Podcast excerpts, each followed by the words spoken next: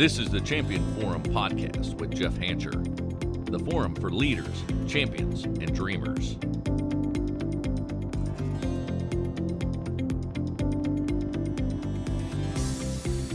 Welcome back, everyone, to another episode of the Champion Forum podcast, where I am on a mission to help others lead, inspire, and win.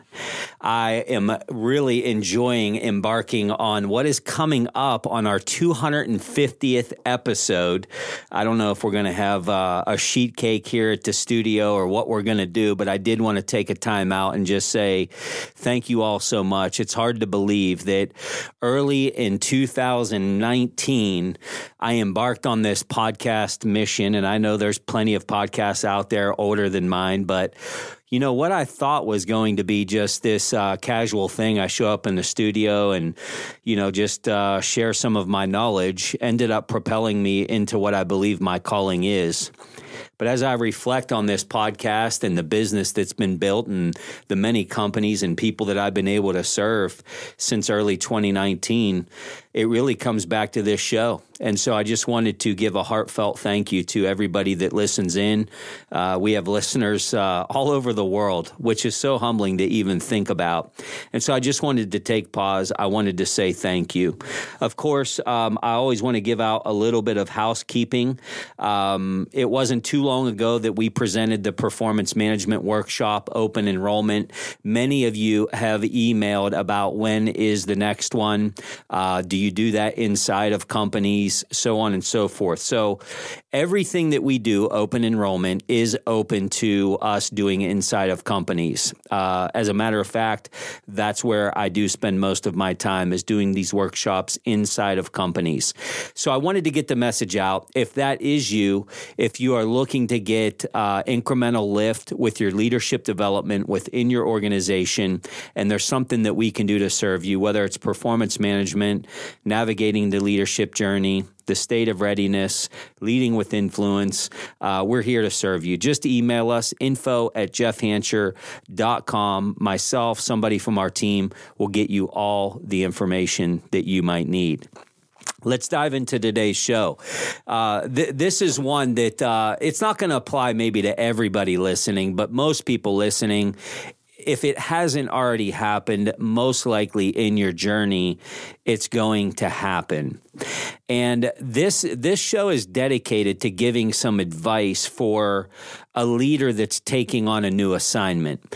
Doesn't even really have to be somebody new to leadership, but this is this is the scenario where you're a leader and you are taking on a new team. Now, this could mean that you're being hired on uh, to come into a company.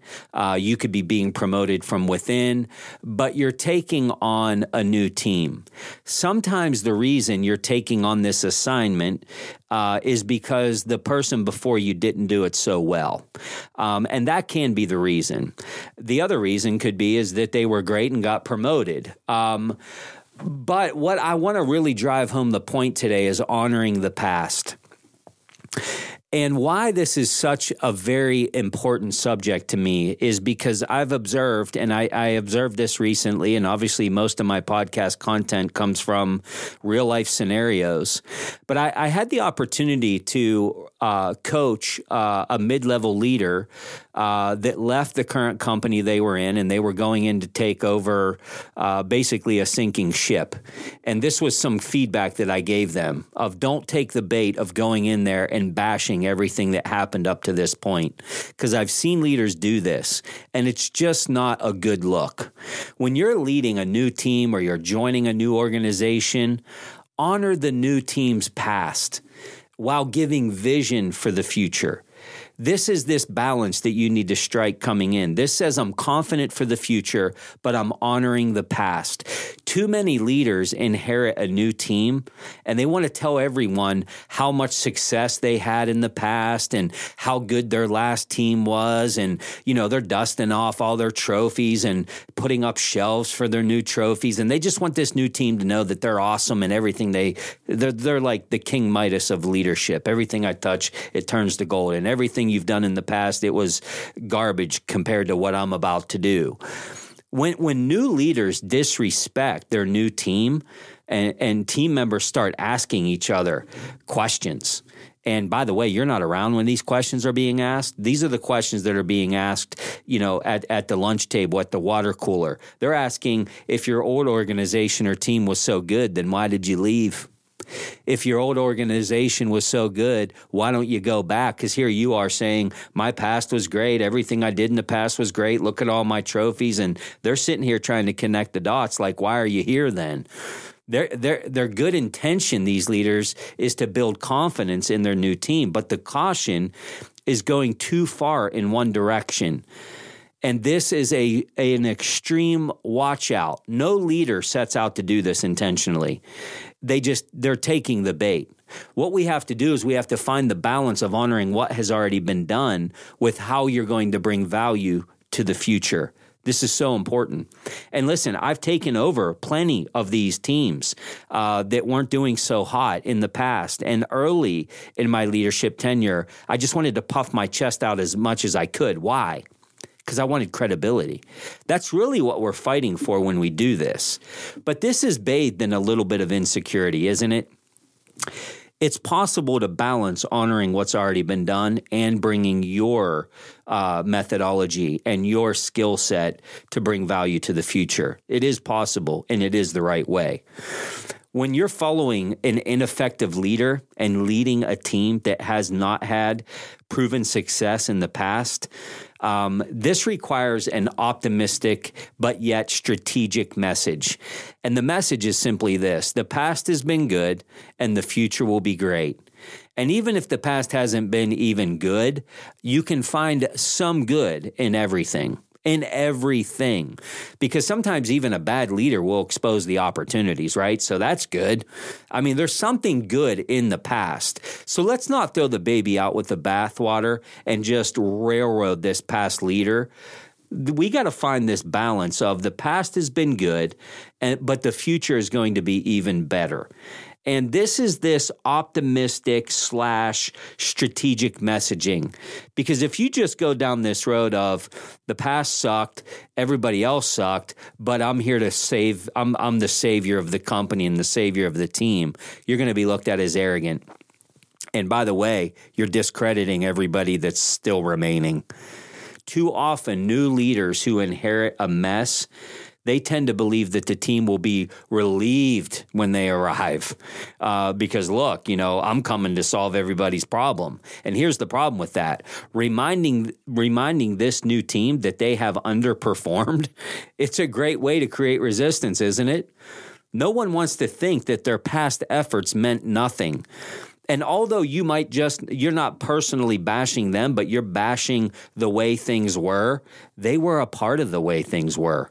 And although it might not be their fault, they were a part of that. And so you got to be very careful of finding this balance. Trashing the former leader and illustrating just how bad performance has been, uh, it's going to get everybody talking. There, there's no doubt about that. And what they're going to be talking about is what a jerk you are. And that's not a good way to get started in a new role. That is not an ideal first impression. When you go about this honoring of the past, new leaders begin rebuilding from a foundation of respect.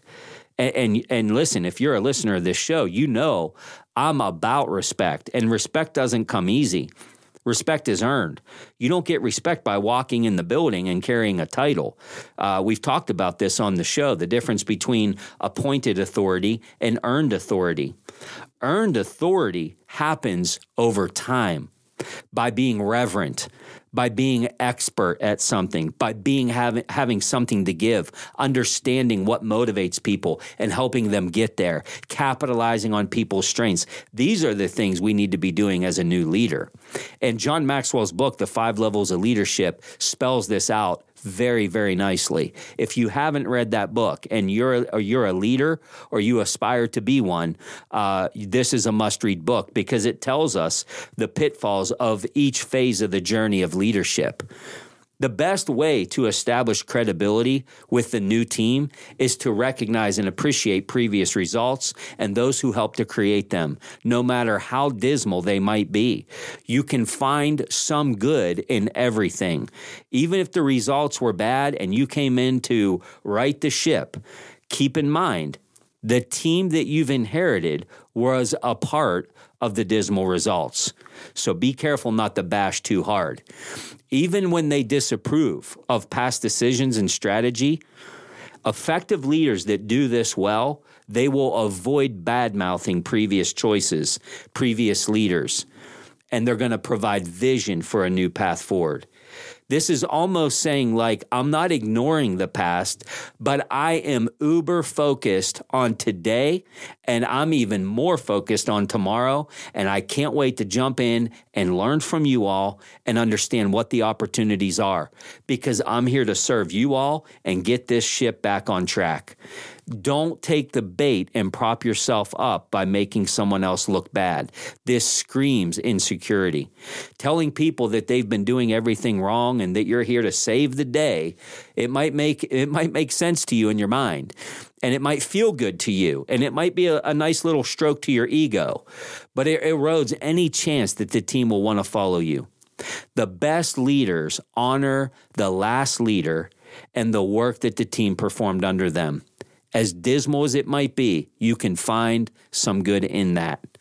The best leaders remember this it's not the past that honors leaders, but it's leadership that honors the past.